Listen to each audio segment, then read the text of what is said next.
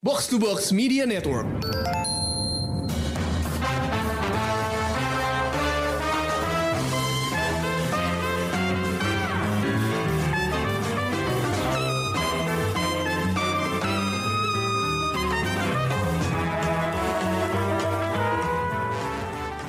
Halo pendengar Showbox, gue excited banget untuk membahas film yang satu ini. Persembahan dari dua penulis dan produser Lord Miller, yaitu Phil Lord dan Christopher Miller dari studio Sony Pictures, kita bakal membahas Spider-Man Across the Spider-Verse. Film ini adalah sequel dari film animasi tahun 2018, Spider-Man Into the Spider-Verse, yang memperkenalkan seorang Spider-Man lain yang bukan Peter Parker, yaitu Miles Morales. Film itu dicintai secara universal dan sering disebut sebagai film animasi terbaik lah, film superhero terbaik, film Spider-Man terbaik. Pokoknya segala macam itu udah dikasih uh, pujian. Jadi sequelnya udah lama banget ditunggu-tunggu dan sekarang setelah lima tahun akhirnya datang juga Spider-Man Across the Spider-Verse. Film ini ganti sutradara ya dari film pertamanya. Kalau Into the Spider-Verse itu disutradarai oleh trio Bob Persichetti, Peter Ramsey, dan Ronnie Rothman. Across the Spider-Verse itu disutradarai oleh trio sutradara baru. Hakim Dos Santos, Cam Powers, dan Justin K. Thompson. Kalau tanya sama gue, harus banget ya sebuah film animasi disutradarain sama tiga orang sekaligus. Jawaban gue, buat film-film Spider-Verse, ya kayaknya harus. Soalnya film ini ribet banget.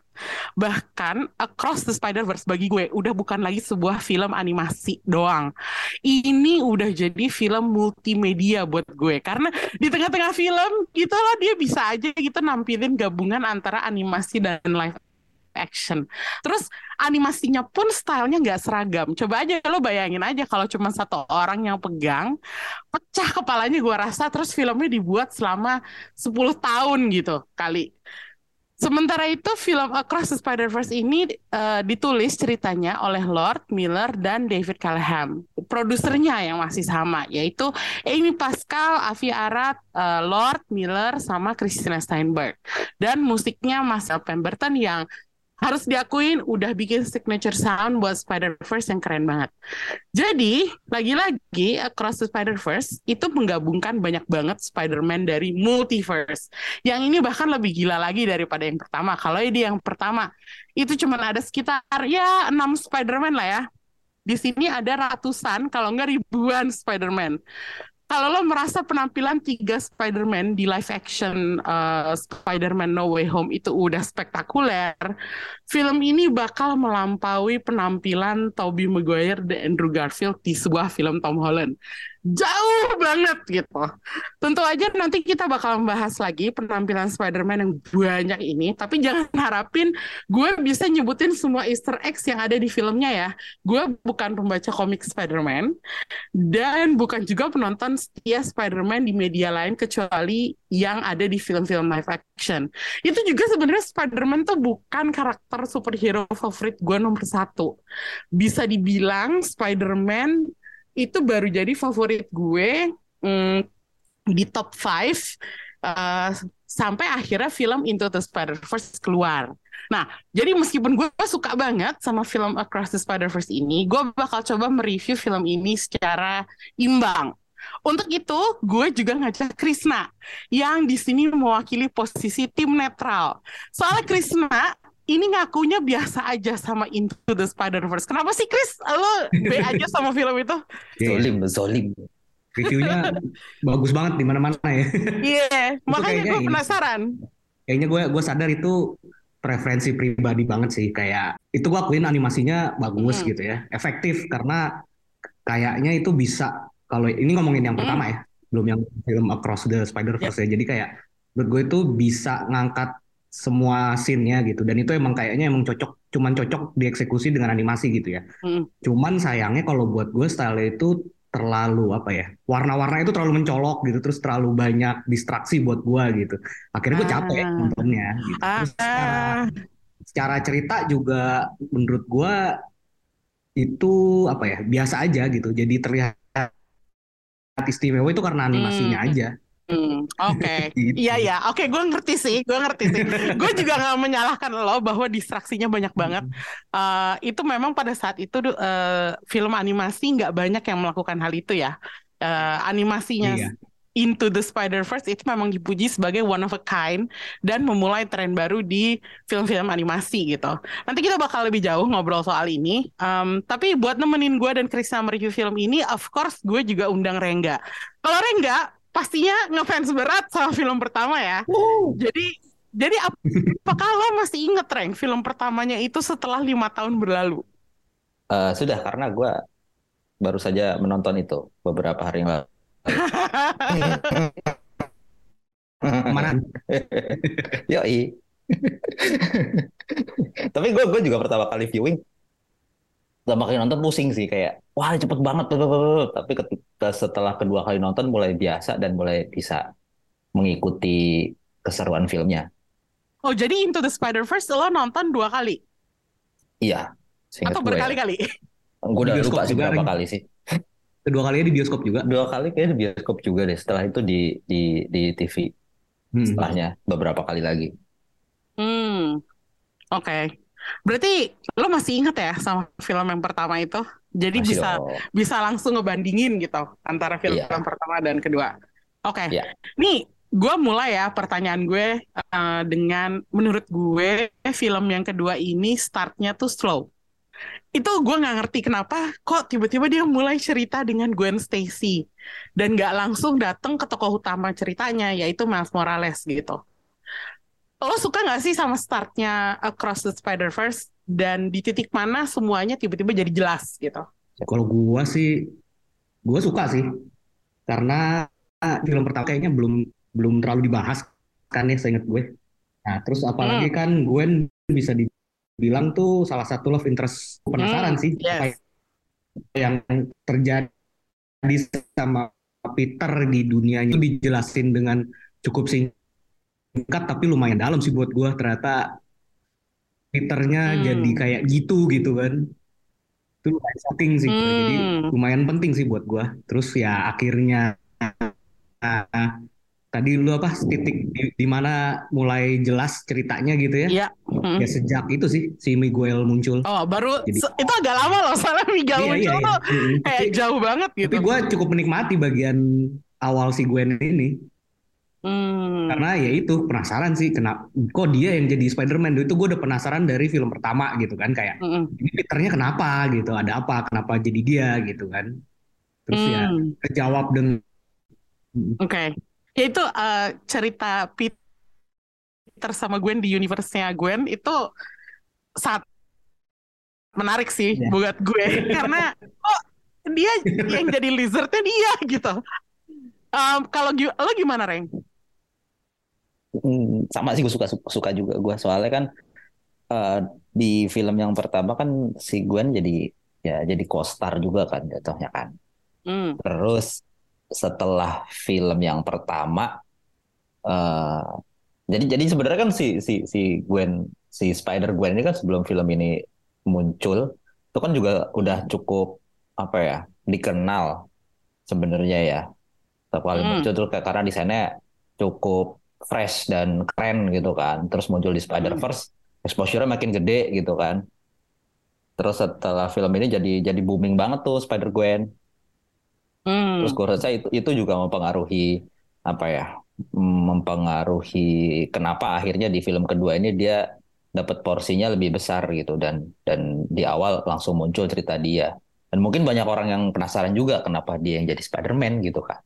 Hmm. Betul. Parker cuma kita tuh cuma tahu Peter Parkernya mati udah gitu kan. Mm-mm. Cuma ternyata cerita matinya dan gimana cerita si Gwen di dunianya tuh cukup apa ya tragis gitu sebenarnya kan. Menarik sih. Gue suka sih gue suka sih Bener, dari dari POV-nya yang si Gwen ini. Dibuka eh, pembukaan filmnya dari dia baru masuk ke Miles. Dan tone-nya tuh berubah banget dari dunia si Betul. Gwen ke dunia Ya, ya. Miles. Itu keren banget. Warnanya berubah gitu langsung. Kalau itu kan warnanya kayak apa sih? Ungu ya kalau nggak salah. Di Hmm. dunianya Gwen tuh Lebih Terus gambarnya banyak kan pakai ya? brush gitu. Iya iya iya benar-benar. Terus tiba-tiba masuk ke dunia Miles langsung ada lagu beat hip hop gitu kan R&B. Wah itu keren banget. Begitu masuk beda dunia langsung beda ininya. Auranya. kotanya jadi realistis banget gitu ya. Iya, heeh. Iya, kalau dunianya apa universe-nya Gwen tuh kayak pakai watercolor gitu ya. Heeh, banyak kan Agak blur gitu. Heeh. Terus yang pas adegan si itu sih yang pas adegan si di kamar eh, bapaknya di sebelah kiri, Gwen di sebelah kanan, terus warnanya rada abu-abu gelap gitu. Tiba-tiba Iya. pas si Gwen yang meluk bapak Ling, tiba-tiba langsung berubah gitu. Iya. Jadi cerah. Wah itu keren banget adegan itu. Oke, em, ini oke kita tahu Across the Spider-Verse itu tetap melanjutkan cerita Miles Morales dari Earth eh, 1610 ya kalau nggak salah, yang eh, mulai dikenal secara mainstream eh, lewat Into the Spider-Verse. Setelah lima tahun, apakah cerita Miles masih menarik buat lo? Atau justru lo pengen tahu orang-orang lain eh, spider spider people lain selain Miles? Kalau kalau gue sih tetap menarik karena menurut gue si Miles Morales nih apa ya Spidey yang lebih relate ke anak muda zaman sekarang kali ya kehidupannya. Hmm. Terus dia juga datang dari background yang beda banget sama Spider-Man yang biasa kita tahu gitu Peter Parker gitu kan. Di sini dia apa ya bapaknya polisi kayak gitu gitulah kayak kayak ya, tetap menarik sih karena ngelihat Spider-Man yang beda gitu kan. Meskipun setelah sekian lama ya, Chris. Iya, iya. Hmm, Oke. kayak apa ya strugglingnya beda gitu kan sama strugglingnya Hmm, Peter iya gitu. sih. Dan itu yang bikin dia jadi Spider-Man yang beda juga kan akhirnya. Oh, oke. Ini gua tanpa pengetahuan tentang Miles Morales di komik ya. Iya, iya. yang gue lihat di, di film ini aja Hmm. gitu. Sama kok, gue juga kok. Maksudnya gue gua rasa yang bisa membahas eh, secara apa ya, secara komik gitu. Kalau di antara kita bertiga itu hanya Rengga gitu. Jadi Reng, buat lo setelah lima tahun Miles Morales masih menarik atau lo lebih tertarik sama contohnya Spider Gwen atau Peter B Parker-nya? Gimana? Eh, masih tetap menarik sih menurut gue ya untuk diceritakan ya. Walaupun sebenarnya gue penasaran banget ceritanya si Peter B. Parker sih. Karena itu karakter favorit gue di Spider-Man yang pertama. Eh, kenapa menarik ya? Karena menurut gue si, si, si kan sudah beranjak remaja ya. Mm-mm.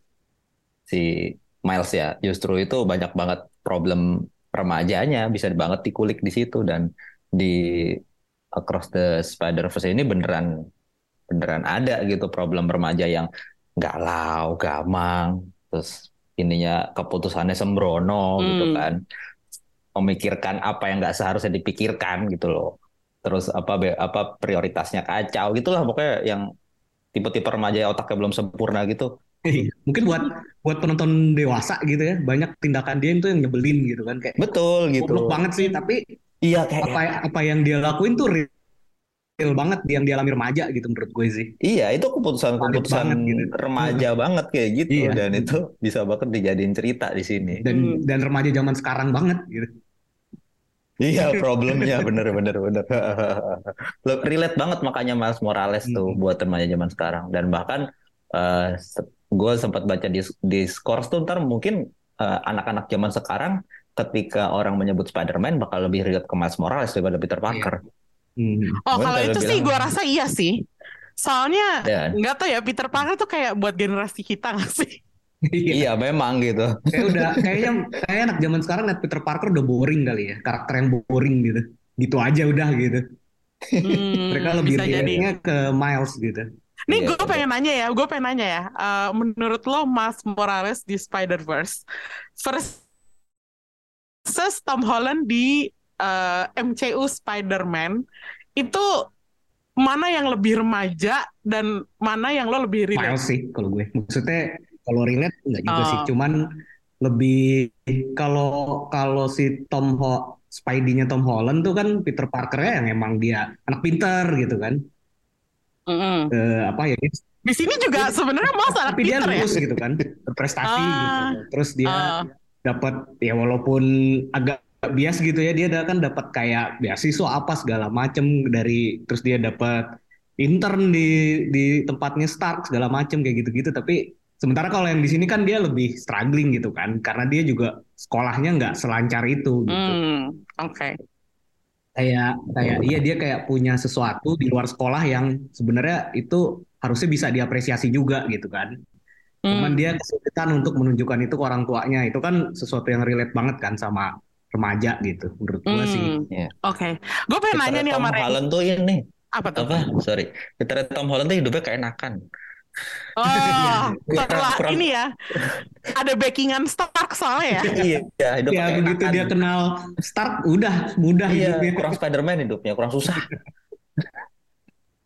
Tapi ending ceritanya dia tragis banget sih. Nah, itu dia, itu dia, itu ketika Yang dia bikin- akhirnya baru jadi Spider-Man, the real Spider-Man. Baru di akhir banget ya. Di Betul. akhir perjalanan dia gitu. Heeh. Um, tapi gue pengen nanya deh, Reng. Eh, karakter kata- karakterisasi Miles Morales di film Across the Spider-Verse atau Spider-Verse in general ya, itu sebanding gak sih dengan depiksi dia, penggambaran dia di komik Ultimate Marvel yang disebut-sebut sebagai asal mulanya dia gitu. Di sini ya, Oh, di di di eh, Spider-Verse ini iya. Soalnya kan memang si writernya si Brian Michael Michael Bendis itu kan memang membuat si Miles Morales itu zaman itu apa- kapan ya 2010-an kali ya mm, gue lupa persisnya itu emang dibikin beda banget lah dari dari dari Peter Parker gitu. Peter Parker gitu kayak antitesis ya gitu kan Parker kan eh, apa kulit putih terus Hmm. apa sih pokoknya keluarganya udah walaupun uh, Ben Parkernya mati ya. Tapi pakai mau mau dibikin sesuatu yang beda banget lah makanya dibuat si Miles Morales ini yang yang apa eh, campuran kan. Apa? African American sama Hispanic kan ibunya. Hmm, ya ya. terus kontradiktif banget bapaknya. Eh, apa? Hmm. polisi tapi pamannya ya ternyata super villain gitu kan jadi kayak sebenarnya lebih dekat sama pamannya justru kan Iya, justru dia lebih dekat sama pamannya juga gitu kan. Jadi sangat-sangat ini banget hidupnya kompleks banget kan. Hmm. Dan dan itu da- kalau dari komiknya sih sebenarnya tercerminkan di di, di film ini. Jadi menurut gua Oh, bagus ini adaptasinya. Masih spiritnya tuh masih ada banget. sama komiknya ya, yang Sama komiknya, terutama ya. Ultimate itu kan. Karena Iya. gue inget banget waktu pertama kali muncul, Mas Morales tuh kayak bikin orang shock banget gitu. Kok anak kayak dia bisa jadi Spider-Man gitu. Justru itu menariknya di situ kan, Iya. karena dia ya itu tadi lo bilang antitesisnya Peter Parker. Betul. Bahkan gitu. ketika dia dapat kekuatan, dia nggak mau kekuatan itu kan sebenarnya. Kayak dia apaan sih ini ribet banget gue dapat kekuatan Hmm. kayak gini. Dia nggak mau jadi superhero gitu justru. Beda sama si Peter kan. Dan di Sama. di film pertama juga terlihat seperti itu ya waktu dia digigit eh, laba-laba dia juga kayak tuing gitu dia buang aja gitu. Dia nggak nggak apa ya nggak nggak angst gitu yang yang melalui transformasi yang terus tiba-tiba bikin dia jadi depresi atau gimana gitu. Jadi oke jadi berarti buat lo esensi komiknya tercerminkan dengan baik ya di film-film Spider-Verse ini. Ya. Hmm. Dan sekarang menurut lo perjalanan karakter dia dari film pertama ke film kedua itu sangat berkembang atau nggak gitu atau gimana? Berkembang sih berkembang ya menurut gue ya. Eh, walaupun apa ya tidak terlalu signifikan, tapi cukup apa sih kayak dia udah punya tujuan gitu loh. Kan di ending Hmm. Spider-Man yang pertama, eh, Spider-Verse yang pertama kan dia kayak ya udah gue jadi superhero gitu. Hmm. Terus di di yang kedua kan kayak dia udah establish sebagai seorang superhero di Brooklyn kan. Mm-mm. Jadi Spider-Man baru nih semua orang udah pada tahu. Tapi kan dia justru jadi gamang karena dia kayak ya itu problem remaja kayak gak ada yang ngertiin gue nih, gue doang superhero di sini gitu kan. Iya, iya. Kayak, kayak akhirnya dia nyari-nyari super apa Spider-Man yang lain kan. Jadi kayak itu tujuan. Balik lagi ke prioritasnya, tuh prioritasnya pengen nyari temen. Iya. Remaja banget. Problem remaja gitu kan. Iya, iya, iya. belum berkembang memang. Jadi ya menurut gua di film yang kedua ini perkembangannya bagus. ngerti, yang bikin nger- ngerti ngerti psikologi remaja banget. Hmm, Eh, gue lupa deh selisihnya berapa lama ya dari film pertama. lima Cerita. tahun. Lima Oh, tahun juga. kalau kalau ceritanya cuma satu cerita. tahun, cuma satu Satu tahun. tahun. Nah, Kalau kalau setahun sih menurut gua selisih setahun cukup realistis ya. Maksudnya kayak dia kalau gue ngeliatnya ya dia udah lebih eh, tahu apa yang harus dia lakukan dengan kekuatannya sebagai Spider-Man. Tapi memang dia belum selesai dengan struggling di kehidupan pribadinya sebagai Miles Morales gitu kan. Dia masih hmm, itu di situnya masih terasa kan dia belum belum clear lah hubungan dia sama orang tuanya gitu kan. Hmm, dia juga masih ada rasa kehilangan pamannya juga gitu kan. Kayak gitu-gitunya masih masih terasa sih hmm. Jadi ya untuk selisih setahun sih menurut gue pas sih Oke. Ya sebagai Berarti- sebagai sebagai seorang Spider-Man dia udah cukup dewasa sebenarnya, tapi sebagai seorang Miles Morales belum gitu. Betul. Oke, ini gue ada satu hal yang menarik di sini di film ini terutama itu adalah karena si Miles digambarkan punya semacam awal mula romance, beginning of romance uh, sama Gwen Stacy-nya uh, Earth 65 yang kita tadi udah sebutkan bahwa dia memulai film ini. Menurut lo love story ini patut dilanjutkan dan dieksplorasi atau lo reject? Kayak Gwen Stacy hanya boleh sama Peter Parker gitu oh misalnya. nggak sih kenapa Iya. enggak kalau menurut gue sih Oh, Karena oke. ya itu maksudnya dia di usia remaja kayak gitu terus dia ketemu eh, orang yang bisa ngerti dia ya mudah banget kan untuk dia ngerasain ada perasaan lebih gitu dari temen Mm-mm. Jadi ya masuk wajar banget sih kalau tiba-tiba dia jadi ada perasaan romantis ke Gwen gitu. Dan Mm. apa enggak gitu. Gwen juga ngerasain itu kan ke Miles kan. Dia juga Iya, iya, iya. dia dia juga punya struggling yang sama kan. Hmm. Kalau lo Reng gimana Reng? Menurut lo gue, gue agak penasaran nih dengan romance ini karena mereka dari dua universe yang beda gitu dan masing-masing sebenarnya udah kenal sama Peter Parker yang yang harusnya menjadi Spider-Man gitu. Iya, iya, ya, ya sebenarnya kan eh, hubungan antara Peter Parker dan Gwen Stacy itu nggak bakal berlangsung lama ya di universe mana pun ya. Iya. Pasti salah satunya mati gitu kan. Heeh. Mungkin kalau Gwen X Miles mungkin bisa berhasil, Bisa lebih Oh. langgeng bisa bisa bisa lebih langgeng, bisa merusak ini kutukan. Jodohnya memang Miles. Iya, jodohnya mungkin Miles jadi. Tapi bukannya si Gwen bilang setiap kali dia sama apa ya Spider-Man ya dia nyebut Spider-Man apa Peter Parker sih yang selalu berakhir dengan tidak baik gitu. Eh, Oh, gue lupa deh. Gue lupa. Kayak Spider-Man deh nyebutnya. Hmm. Kan kal- itu kalau dengan di universe yang sama. Mungkin kalau universe-nya beda, Kita cinta antar universe ya. bener banget. Gue sebenarnya nggak ada nggak keberatan ya uh, melihat uh, love story-nya uh, Gwen sama Miles. Cuman gue kayak agak-agak takut aja gitu kayak something's gonna happen dan Gwen ya. something did happen. kan maksudnya mereka juga nggak nggak bisa belum bisa bersatu juga gitu dan ya mereka beda universe gitu gimana dong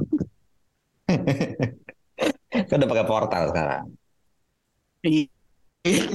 Portal emang bisa bertahan. Gue langsung aja ya masuk ke inti permasalahan film ini gitu. Di sini eh, kita mendengar bahwa Miles disebut sebagai the original anomaly dan bagian itu cukup heartbreaking ya bagi gue dan menusuk gitu. Karena gue bisa ngerasain betrayal dari teman-teman multiverse-nya Miles apalagi terus ada si Miguel O'Hara yang bukan tokoh simpatik sama sekali gitu jadi kalau menurut gue ini adalah uh, faktor yang bikin Spider-Verse ini jadi spesial karena hero-nya dituduh jadi semacam kesalahan gitu. Ini pendapat lo tentang apa ya? Origin story Spider-Man Miles Morales di Spider-Verse ini bikin ceritanya tuh jadi unik buat gue. Jadi gue pengen tahu pendapat lo tentang uh, anomali ini gitu. itu yang bikin Across the Spider-Verse menurut gue lebih jauh lebih superior dari Into the Spider-Verse sih. Oh, oke. Gue juga suka bagian itu maksudnya kayak ini bener-bener multiverse nih Spider-Man-nya semua beda-beda jadi nggak semuanya pun kayak Spider-Man yang kita kenal gitu bahkan mereka bisa Ya. kayak gitu gitu itu itu unik banget sih Hmm. Tapi perasaan lo, Chris, tentang si Miles di sini dituduh menjadi sebuah apa ya kesalahan karena dia bukan Ya. Spider-Man yang dimaksudkan untuk digigit oleh si laba-labanya itu Iya gitu. iya itu gue juga ngerasa agak terhianati gue sebagai penonton Oh, Spider-Man Spider-Man lain gitu kok kok lu gitu sih gitu jadi ke bawah ya. Iya. Apalagi kan ini juga kan maksudnya si Peter B. Parker sama si Gwen juga sempat berpikir hal yang sama gitu kan. Itu Hmm. lumayan bikin patah hati sih gue ngeliat si Miles digituin. Iya, gue jadi kayak anjrit ini kok gue jadi kayak sebel sama semuanya kayak gue sebel sama Spider Society nih jadi Iya, gue gua si sama si karakter Miguel ini awalnya gue sempet kayak ah dia emang udah melalui hal berat banget makanya personalitinya kayak gitu gitu kan keras apa segala macam tapi gue nggak agak kaget juga ternyata dia sampai sejauh itu gitu menuduh si apa ya menyalahkan si Miles gitu. Hmm, oke. Ya. Kalau lo bagaimana Reng pendapat lo tentang anomali Miles ini? Ya ya ya emang dia anomali sih sebenarnya. Iya sih gue tahu sih Coba deh, menurut lo kenapa dia anomali? Eh ya itu kesalahan sebenarnya. Cuma kan gue nangkepnya yang yang adegan itu Mm-mm. kan si Spider People sebenarnya tidak ingin menceritakan itu ke Miles kan. Mm-mm. Makanya si Miguel itu wanti-wanti banget. Udah lu nggak usah urusan sama Miles Morales gitu loh. Mm. Karena dia anomali.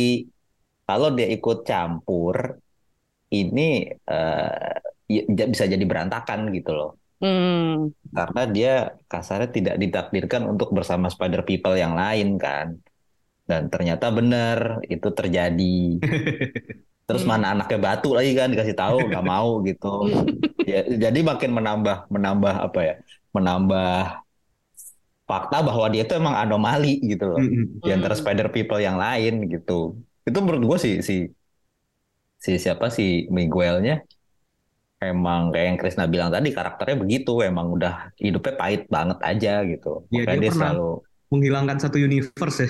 iya makanya cuma biar dia bisa bersama sama keluarganya lagi gitu. Cuma ternyata universe-nya hilang gitu kan. Itu kan kayak ya susah banget lah hidupnya gitu.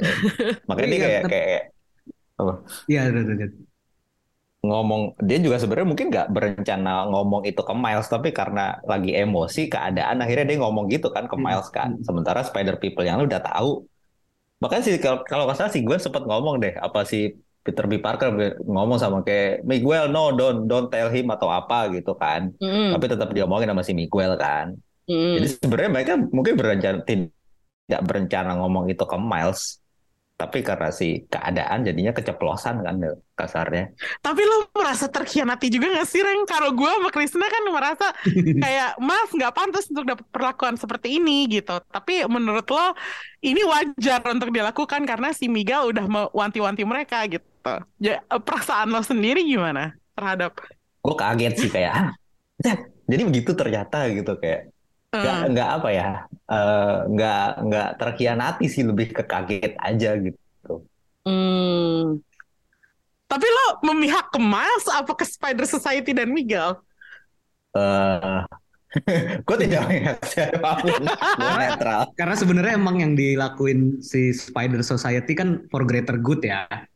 ya Nah, Cuman menurut gua betul caranya salah gitu. Caranya itu justru memicu Miles yang otaknya belum jadi, masih remaja gitu ya. Mm-mm. Dia tahu kalau fakta bapaknya terancam nyawanya, apalagi dia pernah kehilangan pamannya gitu kan. Mm-mm. Ya, ya reaksi dia pastinya bakal kayak gitulah. ya Maksudnya caranya ca- salah sih. caranya salah sih Pak. Treatment ke Hmm. Heeh. cara apa treatment si Miguel ke Miles itu yang gua saya gua merasa ah kok gitu caranya gitu. Iya, ya mungkin Hmm. karakter Miguelnya juga kan yang keras kan. Iya sih. Ya, eh, semua harus begini begitu begini begitu, nggak no kompromi gitu kan. Karena dia udah melalui semuanya itu sebenarnya kan. Iya betul. Kalau A ya A nggak bisa B gitu. Mm-mm. Kayak gitu. Oke, tapi eh, Mas tuh sempat bilang kayak eh, gue menganggapnya sikap dia itu yang membangkang ya sebenarnya. Itu kayak dia pengen bilang gue mau nentuin nasib gue sendiri. Lo nggak perlu ngasih tahu gue apa yang harus gue lakukan. Gue akan mencoba untuk bikin jalan gue sendiri. Dan itu sesuatu yang kalau menurut gue apa ya? eh, nggak pernah ada pesan seperti itu di film-film Spider-Man lain yang gue tonton gitu. Jadi Ya. gue cukup suka Ya, dengan ya, setuju. sikapnya Miles itu gitu. Nah, Hmm. lu setuju sama gue apa? Menurut lo dia nggak perlu sampai kayak gitu? Itu Ya, itu setuju sih. itu setuju sih gua. Apa Hmm. sama dengan apa, dengan pesan yang kayak gitu itu pesan yang bagus banget sih. Hmm. Makanya gua, m- seperti kita bahas tadi ini kayak ya new Spider-Man sih. Anak-anak sekarang kalau tahu Spider-Man ya mungkin bakal bilangnya Miles Morales. Hmm. Hmm. Oke. Oke. Iya. Anak-anak Dan balik lagi dia dia remaja sih. Otaknya belum sempurna. Nah, karena anak-anak muda zaman sekarang akan sangat senang kan ketika dikasih tahu lu menentukan hidup lu sendiri gitu kan. Iya, eh, pesan-pesan itu nyampe. Tersalurkan dengan sangat konsisten lewat karakter Miles menurut gua. Hmm, Iya. Oke, good, good. Oke, gue soalnya tadi gue pikir kayak sebenarnya pesannya Miles juga oke sih, makanya gue merasa terkhianati oleh reaksinya Spider People gitu. Kenapa mereka nggak ada yang ngertiin Miles gitu? Ya tapi Iya. kalau dilihat dari sisinya Miguel juga dia Ya. gue udah pernah rasain lo bocah lo gak usah ngomong banyak banyak deh Itu kan bener- ini kan beneran- kayak kayak generation gap gitu kan. Betul, iya. eh, Ya, ya, antara ya, ya. orang tua dan remaja gitu beneran konfliknya tuh. Hmm, Kayak ih kalau Mig- dipikir-pikir ini para orang-orang spider ini mereka beda generasinya jauh juga ya. Ada yang bapak-bapak banget. Sama ada yang remaja banget gitu. Iya, iya, bener. Heeh. Dan dan dan Miguel tuh kayak memegang teguh itu loh, apa with great power comes great great responsibility. Iya. Kayak lu harus mau berkorban untuk greater good gitu kan. Iya. Hmm, betul. Em, Oke, ini gue shift sedikit fokusnya dari Miles dan Miguel dan uh, apa namanya Peter. Uh, gue pengen ngomongin villainnya sekarang. Yang sebenarnya uh, tadinya villain ini The Spot itu kan nggak dianggap serius ya Iya. oleh Miles. gue bahkan juga nggak menganggap dia serius gitu karena bentukannya aneh banget gitu sampai dia nunjukin sifat asli yang bahaya gitu dan kalau dari kacamata gue kalau orang nggak baca komik Spider-Man villain ini tuh sama sekali kayak nggak dikenal gitu loh. Eh, gue bahkan nggak tahu dia anggota dari Rogues Gallery-nya Spidey gitu. Lo apakah meremehkan dia juga pada awalnya? Terus setelah nonton film ini apakah lo masih meremehkan dia? Ya kalau ngelihat pengetahuan dan kemampuan dia tentang multiverse harusnya dari awal nggak ada alasan buat ngeremehin sih ya. tapi dia nggak menunjukkan seperti villain yang berbahaya mungkin gitu loh secara ini ya, secara penampilan dan personality dia awal-awal kan emang tidak terlihat mengancam mungkin karena itu aja kali ya. yang yang gue penasaran ini sebenarnya villain datang dari mana sih Reng kayak ini beneran ada di komik atau gimana gitu Be- Beneran ada sih. Tapi gue Oh. juga nggak nggak inget sih sebenarnya ini kan kar- karakter kayak villain Spidey kelas B gitu kali ya. Bukan super villainnya juga ya. Bukan super villain yang sering nongol di Spider-Man gitu. Ja- jarang nongol bahkan. Emang emang nongol sebenarnya udah lama sih. Maksudnya bukan bukan yang 2000-an gitu enggak, udah dari 80-an bahkan. Apa oh 70-an kita emang, emang karakter lama tapi nggak pernah dikulik-kulik lagi. Cuma muncul berapa kali aja di di zaman komik yang sekarang. Tiba-tiba nongol lagi The Spot. Gue juga nggak, gue juga nggak tahu jujur gitu kayak coba pernah lihat berapa kali doang. Sampai gue nggak inget gitu kayak ah The Spot gitu. Gue bahkan harus nyari. Oh ini beneran ada tuh. Gue kira baru bikin sekarang gitu. tapi emang emang tapi gue suka suka banget ininya eh, perkembangannya di di di film ini gimana dia awalnya nongol sebagai villain yang culun Mm-mm. yang mau nyolong ATM aja setengah mati gitu. Mm. Sampai akhirnya di endingnya tuh beneran jadi villain yang super villain yang benar-benar serem gitu. Hmm. Mulai dari ton ton bicaranya Mm-mm. sampai jadi dari penampakannya kalau lo inget di awal tuh yang dia ngomong dengan dengan gaya bicara yang lucu gitu kan. Iya betul. Iya iya. iya. Sampai terakhirnya Kayak dia ngancam ngomong kayak kayak- iya ngancam. kayak threatening banget terus yang ada yang satu scene yang dia bentuknya udah bukan putih lagi tapi yang udah kayak Hitam. oret-oretan gitu lihat Iya hitam. bukan yang hitam-hitam putih ya tapi yang udah Ah, oret-oretan segala iya. macam gitu. Wah, itu serem banget itu. Udah kayak siluet doang gitu ya.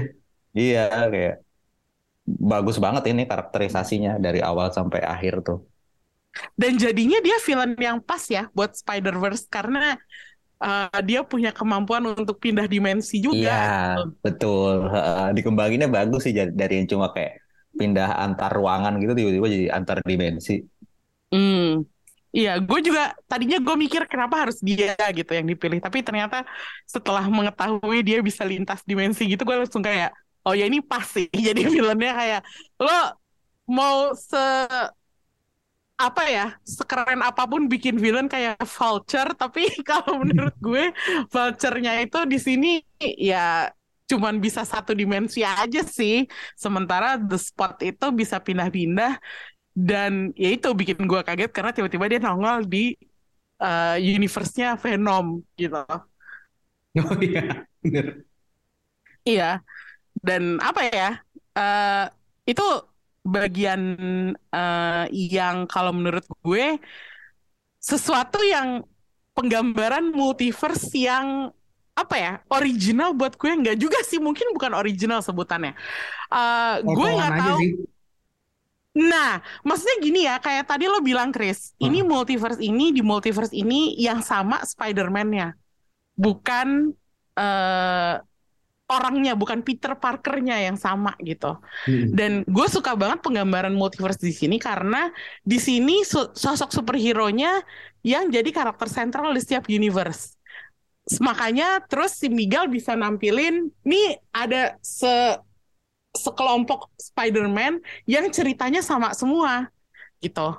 Tapi orang di balik topengnya itu beda-beda. Ada Gwen Stacy lah, ada Peter Parker, ada Miguel O'Hara dan lain-lain lagi. Jadi ini kayak kata Miguel menjadi Spider-Man itu butuh pengorbanan.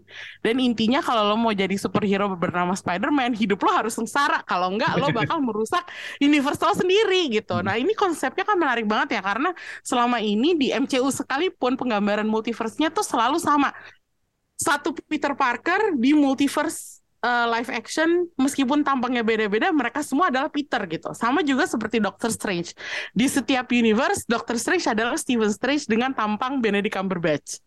Baru di serial Loki aja kita dapat Loki versi cewek, Loki versi buaya gitu, Loki anak-anak gitu. Jadi eh apa ya penggambaran multiverse di sini entah kenapa terasa lebih lebih bisa di di apa ya digapai oleh nalar gue gitu nggak tahu kenapa gitu. Jadi gue nggak tahu ya nih kalau Rengga kan selalu menganggap multiverse itu adalah sesuatu yang tricky buat digambarin di film gitu. Tapi Spider-Verse ini dapat banget gitu penggambaran tentang multiverse-nya. Apakah lo merasakan hal yang sama sama gue tentang multiverse ini? Ya, gue gue su- sukanya sih ini ya apa nggak kalah lah sama, bahkan mungkin superior dibanding multiverse di superhero lain. Karena ya itu beneran pol-polan maksimal. Di sini kita Hmm. ngeliat semuanya Spider-Man tapi bentuknya beda-beda, orangnya Hmm. beda-beda gitu kan, Hmm. personalitinya juga beda-beda gitu kan. Hmm. ya, bahkan ada yang Lego loh. iya itu Wah. film Warner Brothers padahal Iya, gue jauh lebih shock ngeliat yang Lego daripada yang live action. Iya, Oke. itu sih serunya nggak tanggung-tanggung gitu. Beneran ya udah, multiverse emang bisa kayak gitu gitu. Hmm. Tapi lo. Tapi lo eh, lo bilang kan personalitinya beda-beda dan itu adalah karena orang yang di balik topengnya juga beda-beda gak sih Chris? Kayak Iya, makanya. semuanya Peter Heeh, gitu. heeh, heeh, makanya itu Hmm. serunya kan. Nah sekarang nih dari dari orang yang paling kritik kritikal terhadap eh, apa terhadap multiverse, gue pengen denger pendapat lo Reng. Oh iya. Eh, fun fact yang bikin adegan Lego Spider Verse di film itu umurnya masih 14 tahun. Oh my god, serius. serius. Oh Jadi jadi jadi keren- kerennya si film ini mm, mereka tuh ngumpulin banyak banget artis sama animator buat kontribusi di film ini. Oh, oke. Nggak cuma orang studionya doang. Jadi kayak mereka lihat eh apa namanya fan art Spider-Man gitu. Wah keren nih. Kita kontak yuk. Eh lu mau ikutan join nggak? Hmm. Eh, ini paling nggak buat taro naro naro gambar di di misalkan di komiknya atau di mananya gitu. Pokoknya Hmm. ada ada ada aja lah gitu. Jadi kayak sebenarnya film ini tuh kolaboratif banget, banyak banget sebenarnya artis yang Hmm. ikut Hmm. eh, ada di film ini gitu join. Anyway, balik lagi ke eh, multiverse. Hmm. Eh, mungkin lebih lebih bisa dibilang lebih lebih bagus multiverse mungkin karena mediumnya juga kali ya animasi. Ya, Hmm. benar-benar. Ya, ya. Jadi lebih lebih apa ya? Lebih lebih nggak terbatas lah ininya eh apa karakternya. Mau lu bikin kayak gimana mulai dari Spider Cat, Spider T-Rex gitu ada ada juga gitu semua kan. Spider T-Rex itu kocak banget. Gue gak tahu itu beneran di komik ada nggak ya. Cuma gue tahu Spider T-Rex itu kayak anak gue tuh sempet nyari-nyari video tentang dinosaurus gitu keluarnya gitu Spider T-Rex. Astaga. T-Rex pakai kostum Spider-Man terus berantem gitu. Hmm. Mungkin dari situ gitu. Tapi ya iya itu balik lagi ke mediumnya sih gue rasa. Jadi makin nggak terbatas gitu. Hmm. Ini salah satu mul- apa eh, multiverse yang paling seru yang pernah gue tonton sih selain selain Everything Everywhere ya. Hmm.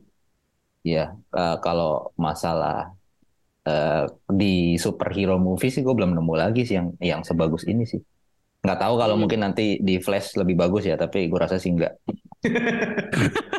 Kayaknya kayaknya itu ya yang di- yang bikin eh, film live action kurang superior kalau ngegambarin multiverse itu adalah mereka stuck di keterbatasan orang, ngerti nggak? Kayak hanya ada satu aktor yang bisa meranin beberapa karakter, atau mereka nggak bisa nge-hire orang sebanyak itu buat meranin karakter yang sama atau orang di balik topeng superhero yang sama gitu. Itu Iya, gue setuju banget sih bahwa animasi adalah medium yang lebih tepat untuk gambarin multiverse kalau di film.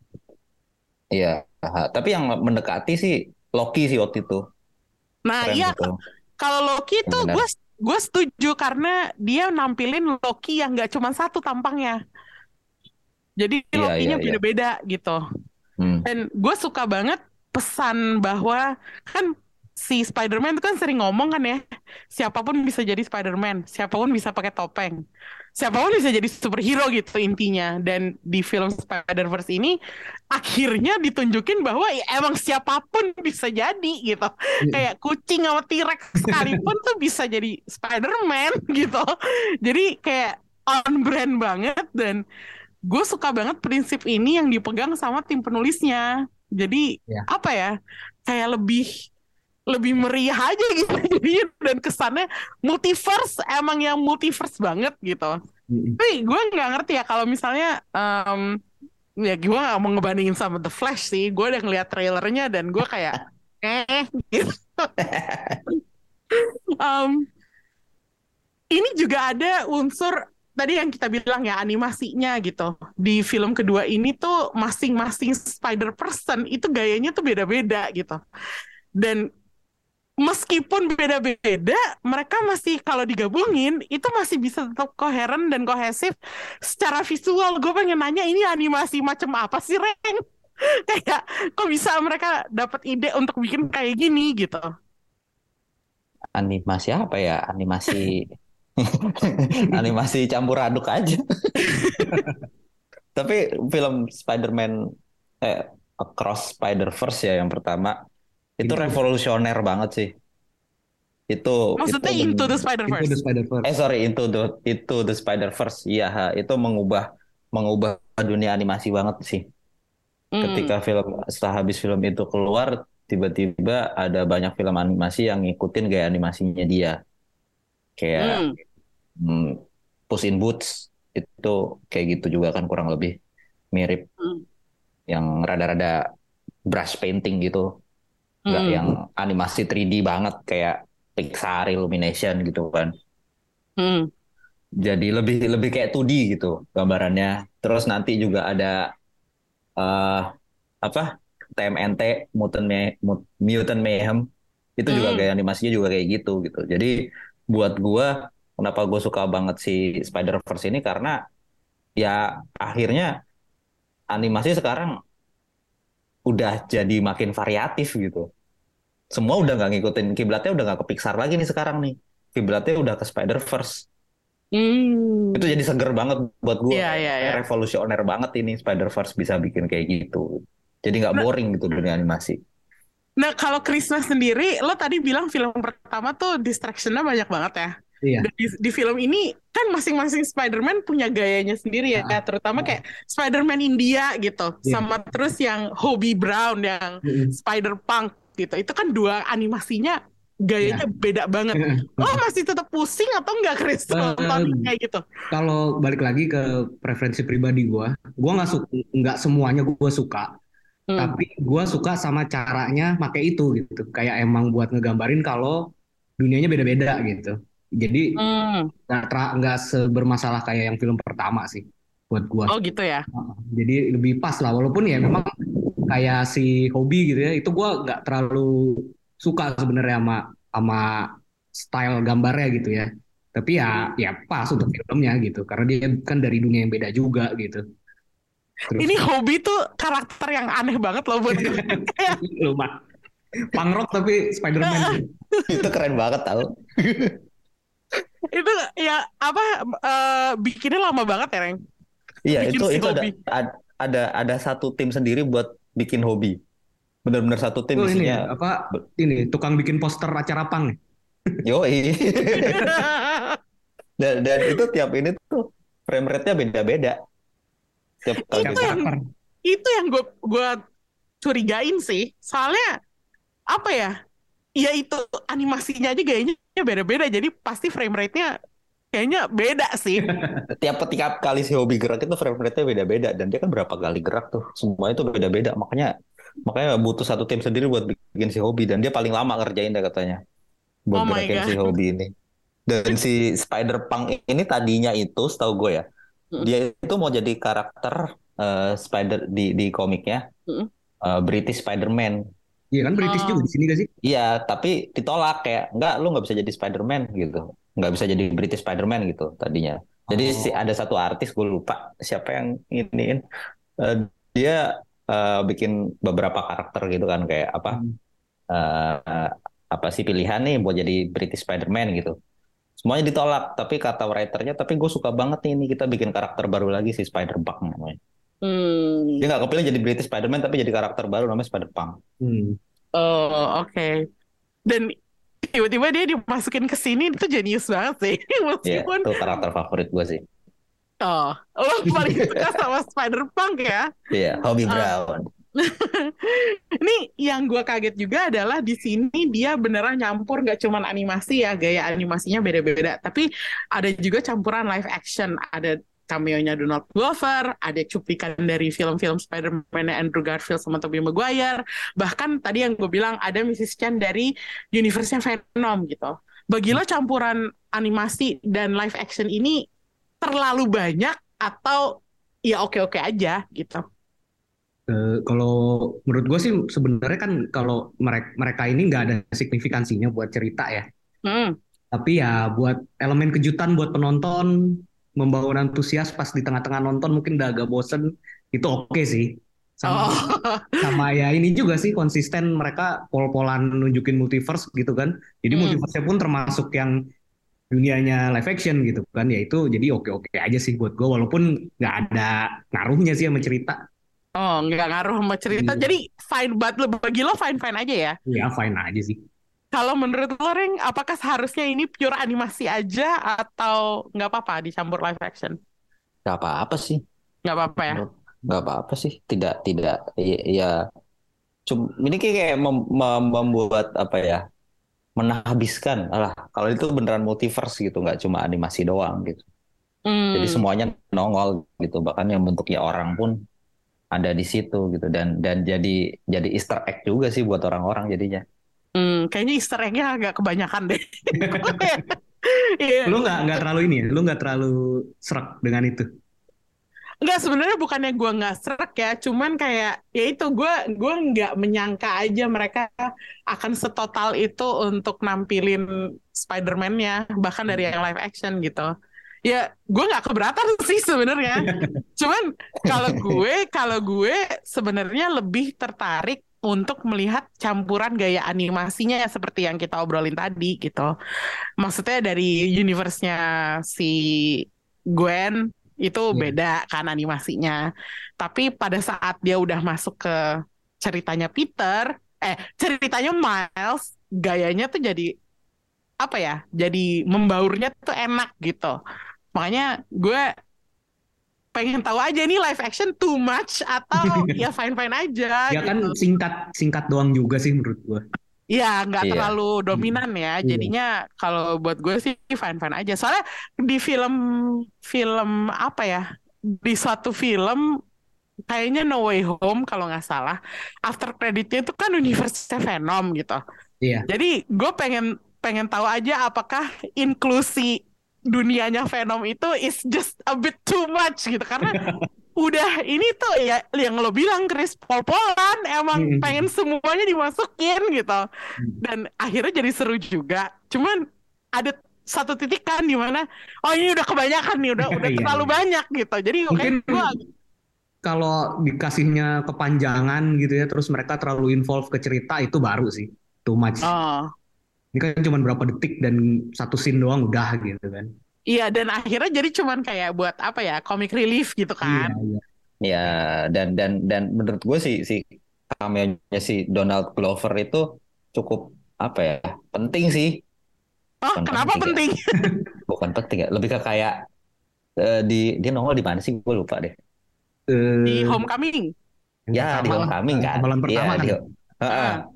nah kita kan nggak tahu dia coba jadi si ini omnya Miles nih gitu tapi kan kita nggak tahu dia sebenarnya Prowler atau bukan kan Hmm. oh ya jadi ya. beneran dia pakai kostum Prowler berarti beneran kan Maksudnya jadi kayak oke confirm dia tuh Prowler gitu Hmm. berarti kan ada ya. Miles Sekalian ada Miles di dunianya Tom Holland gitu kan Kalau iya itu bener adalah Aaron Davis dari tempatnya Tom Holland. Nah, itu dia kan. Jadi makin spekulasi.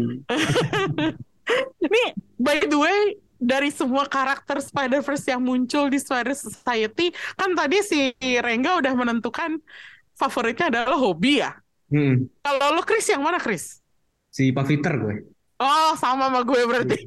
Karena dia ini, karena dia nyinyir dan ngasih fakta tentang nyebelinnya white people ini. Ketika bukan sama budaya lain tuh dia, gue suka tuh pas dia ngomongin itu soal Chaiti, soal koloni, Iya iya iya iya. iya. Dia Oh ternyata nyebut- kita sama ya. nyebut eat, pray, love segala kan dia.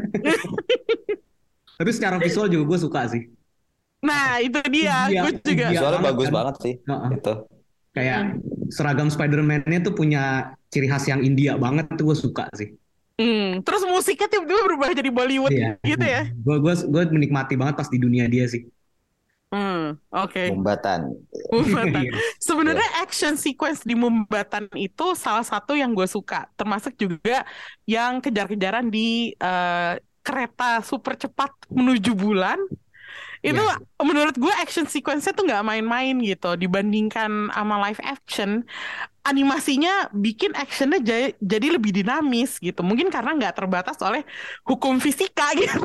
Iya, Bagi benar. lo action sequence mana yang paling wow di film ini?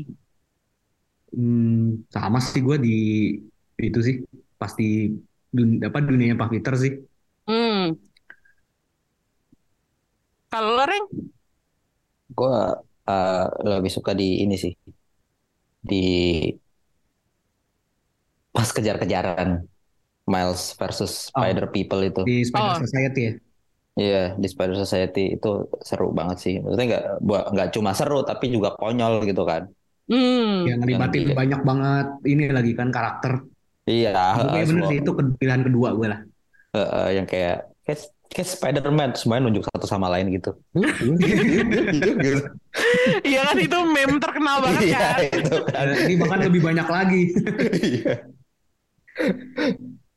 Iya, Kalau yang di kereta itu memang luar biasa sih kayak dapet banget megahnya dan Ya itu gue suka dunianya itu.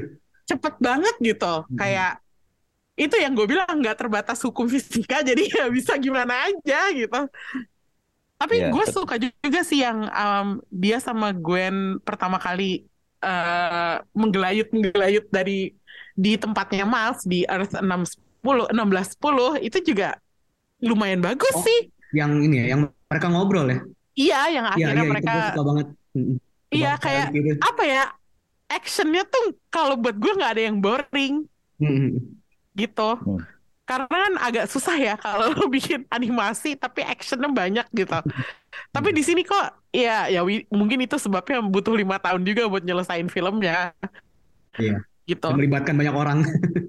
Iya, bener banget. Dan itu Spider Society kayak semuanya nongol gitu kan. Kayak di situ ada ada Iya, maksudnya kita juga bisa ngenalin beberapa Spider-Man yang lain gitu. Nggak cuman generik orang pakai kostum Spider-Man gitu. Makanya gue agak-agak, wow ini visualnya memikat banget gitu.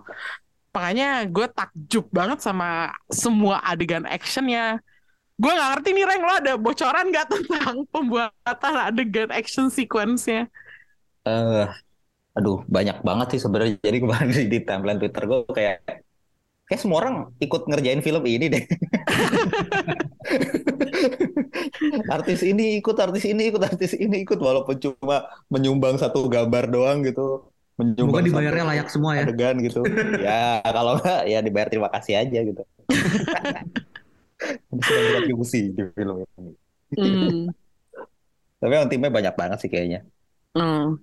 Gotong royong. Iyalah, gila loh. Itu kayak filmnya ribet banget sebenarnya. Nih, em, kita ngomongin endingnya sekarang ya. Eh, itu twistnya buat gue nggak ketebak sama sekali. Dan twistnya lumayan besar gitu. Em, ini langkah yang jenius untuk mengakhiri sebuah film. Kira-kira menurut lo apakah Miles bisa keluar dari masalah ini? Gue berdoa yang terbaik aja buat Mel sih.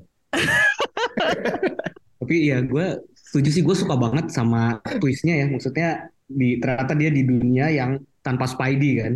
Hmm, Tapi jadi kayak apa ya? Miles kita bukan cuma ngelihat itu gitu, bukan cuma ngelihat dunia tanpa Spidey, tapi juga gimana kayak apa Miles gitu kalau nggak pernah dia nggak pernah jadi Spidey, terus kalau nggak ada bapaknya dan dia masuk lebih dalam ke dunia si pamannya gitu kan ternyata ya kayak gitu gitu kan itu keren sih Iya itu apa ya? Dalam gitu? Heeh. ternyata dalam gitu. Dan apa ya? Jadinya kita dapat dimensi baru dari kepribadiannya Miles yang iya inilah apa yang terjadi kalau remaja salah arah gitu. Iya benar iya benar benar setuju. Jadi jadi keras banget kan. Apalagi mungkin di dunia yang itu dia lebih struggling sebagai minoritasnya lebih terasa kali kan. Hmm, Kalau ngelihat ngelihat apa ya eh, dia jadi kayak gitu gitu kan. Hmm, Itu, itu, itu juga sih menurut gue yang bikin Miles Morales tuh karakternya eh, seru banget. hmm, Lebih bisa banget dikulik daripada Peter Parker ya. Karena Hmm. dia punya dua sosok figur apa ya yang berpengaruh buat dia. hmm, Bapaknya sama omnya sementara dua-duanya tuh black and white gitu loh. Hmm. Jadi lu lu lebih deket ke mana lu itu bakal mempengaruhi hidup lu banget kan. Iya. Dan itu di Hmm. endingnya keli- di ending film ini tuh kelihatan gitu loh. Kalau Hmm. ternyata dia lebih dekat ke apa omnya yang ternyata penjahat, akhirnya dia jadi penjahat gitu kan. Hmm. Bapaknya nggak ada gitu. Makanya kompleks banget sih karakternya si Walaupun Miles. ya walaupun gue yakin dia nggak akan jadi pure evil juga ya. Eh nggak tahu loh, soalnya itu serius banget. Pas terakhir itu tampangnya Miles tuh kayak Iya. Tampang kurang ajar banget gitu. Keras banget. kayak bengal banget gitu. Iya iya, maksudnya kelihatan banget pas mereka tatap-tatapan itu ini orang yang sama, mukanya sama kah? Karena ekspresinya Iya. beda banget kan. Iya, ekspresinya mukanya beda banget. Makanya gue merasa dia tuh dalam bahaya banget gitu. Hmm. Musuh terbesarnya dia adalah dia sendiri. Dia sendiri itu yang keren sih. Iya bener. Iya, meskipun kita nggak dapat belum dapat endingnya ya, Iya. dan masih bakal to be continued gitu. Tapi ini tuh jauh lebih memuaskan daripada kalau gue boleh bandingin sama Fast 10 gitu. itu juga nggak selesai soalnya. Tapi yang entah kenapa yang ini tuh jauh lebih efektif, lebih konklusif, lebih kena gitu. Gue gue merasa wah ini bedanya bumi dan langit gitu. Ya Rasa ya next stepnya gitu ya. Dan apa ya? Gue mungkin kalau di- dipikir-pikir lagi harusnya udah ada tanda-tanda bahwa dia nggak ke universe dia sendiri, nggak ke 1610 Mm-mm. dan dia pindah ke Earth 42 gitu. Cuman gue nggak bisa nebak. Gue nggak nebak sampai akhir. Apakah lo juga nggak nebak atau Eh, udah ada tanda-tanda buat lo? Gua sih mulai ngerasa itu ketika dia ngobrol sama ibunya sih. Itu gua udah Oh, mulai kayaknya nih bukan dia nggak dia salah baliknya nih. oh, oke. Kayak kayak reaksi apa ya? Maksudnya ibunya terlihat beda dengan ibunya yang di awal gitu. Kayak Ah, kayak, kayak lebih ya ini juga kayak yang di awal tuh kayak lebih santai gitu. Yang ini kok Ah. kayak lebih berat ya hidupnya. oh, oke, oke, oke, oke. Hmm. Oh, berarti mulai dari situ ya? Iya, ya, pas ibunya muncul sih. Eh, oke oke. Kalau lo Reng gimana Reng? Lo kaget juga Gua- apa? Udah kaget menduga sih, dari? itu Enggak, gue menduga sih. Itu gue kaget kaget kagetnya sih. Oh, kaget ya. Terus tapi lebih, lebih apa eh, curiganya lebih kayak tone warnanya sedikit beda nih gue bilang. Secara tone-nya. visual berarti Iya. ya. Di film ini kan kayak tone itu sangat sangat mempengaruhi ini dunia sekali kan. Iya, benar. Jadi kayak kayak tone sedikit beda nih gitu kan, nggak nggak Hmm. ini terus kayak pasti Uncle Aaron dia bilang, "Oh, kalau rambut lu nggak dikepang gitu. Ya, hai, benar benar. Gitu kayak Perasaan nggak pernah dikepang juga gitu kan. iya gitu kan, kalau udah dikepang gitu. Lah kok Eh tapi di gitu, situ kan gitu. lah udah ada, maksudnya ada Aaron juga. Oh ya udah aneh ada kan. angkelnya ya gitu ya. Iya. gue lupa. Iya Hmm. iya iya. heeh.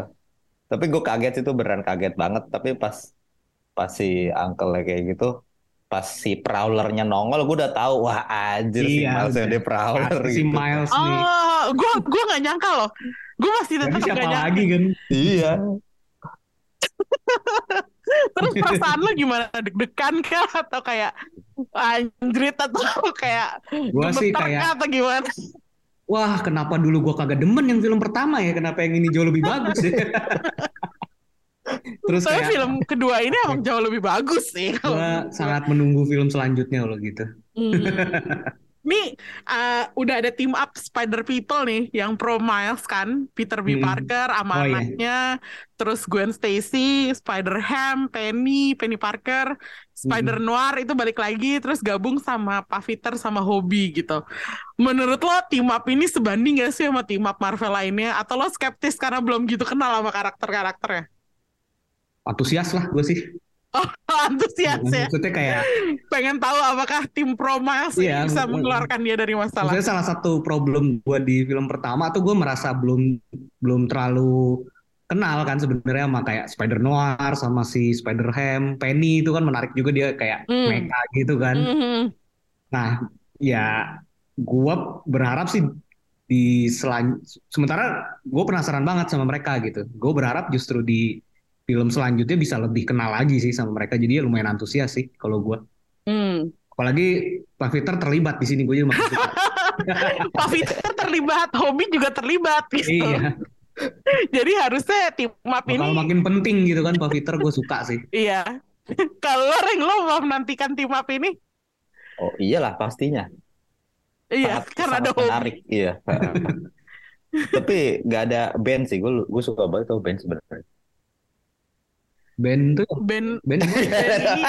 Ben Riley, Ben Riley, si Ben Riley yang Scarlet tapi kan dia udah nongol. Hah? Dia kan udah nongol, udah nongol Reng. Iya, tapi gue berharap dia bakal nongol lagi sih. Itu lucu Oh. banget menurut gue dia tuh. Kenapa dia yang diajak sama Miguel ya? Iya itu kenapa dia, kenapa dia yang diajak? Oh soalnya dia bisa ini, dia tuh punya kekuatan buat ini, kayak nge bukan ngebius apa ya?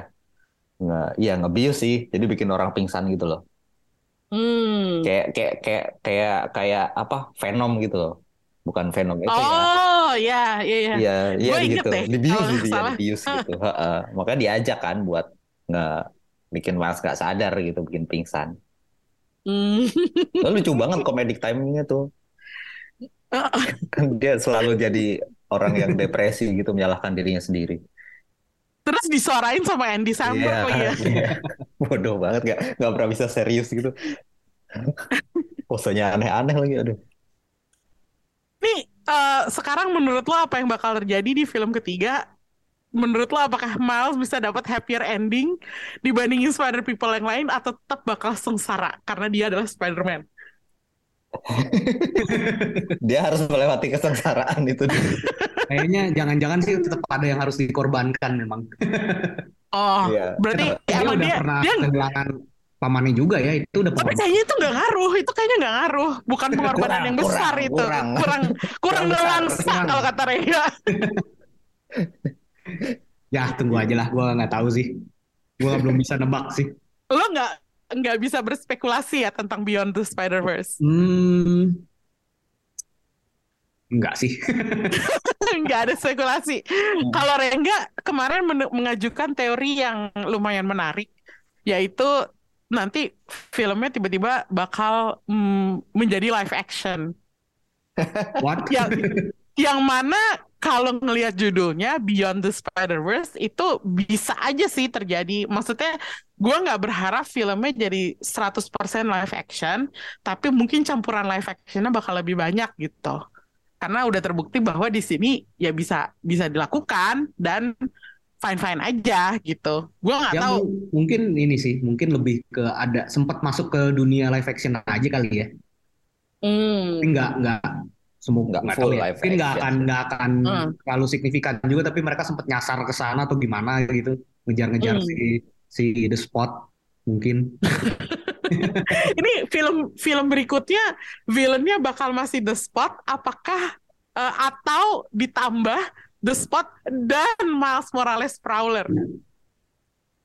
Eh, gue rasa Miles Morales, ya Miles Morales Prowler-nya bakal ada, tapi nggak bakal full sih. Mungkin sepertiga film aja. Cuma Oh. untuk melepaskan diri dari dia aja gitu sih. Hmm. Spidey Miles Morales-nya. Kalau gue sih Hmm. berharap di klimaksnya justru dia. Jadi tetap The Spot super villainnya, tapi di salah satu di momen di klimaksnya mungkin gitu dia kayak eh, ngelawan si Miles yang eh, satunya lagi, tapi terus kayak akhirnya jadi team up gitu atau gimana gitu. Ya itu spekulasi sih, nggak apa-apa. Iya. Boleh-boleh aja. Seru juga, sah-sah aja. kan? Iya. Miles yang Spider-Man sama yang satu lagi gitu kan. Reng, Oh, lo ini- nggak ada spekulasi lain Apa tuh? tentang film ketiga? Apa kek? Apa ya? Spekulasinya Asal- mungkin asal aja. mungkin mungkin ini kali. eh Miles nggak perlu ngorbanin siapa-siapa. Maksudnya bapaknya nggak perlu mati asal bapaknya nggak jadi kapten. Kayak Gwen dong. Kayak Eh, Gwen Gwen. Stacy. Iya? Iya, iya. Bapaknya nggak jadi mati karena bapaknya resign tiba-tiba. Atau dia dia nggak perlu mengorbankan apa, tapi dia mengorbankan dirinya. Bisa jadi mati loh. terus terus oh terus terus Miles Miles yang Prowler yang jadi Miles Morales Sp- Spider-Man selanjutnya. Ah. Ini sebenarnya semua spekulasinya meskipun terkenal terdengar ngasal, Iya. sangat menarik sih. kan udah kan udah ada Pak Peter kan Spider-Man yang berambut kenapa enggak ada Spider-Man yang berambut kayak pang gitu kan Jadi makin multikultural juga ya, nggak cuma Iya. universal tapi multikultural juga.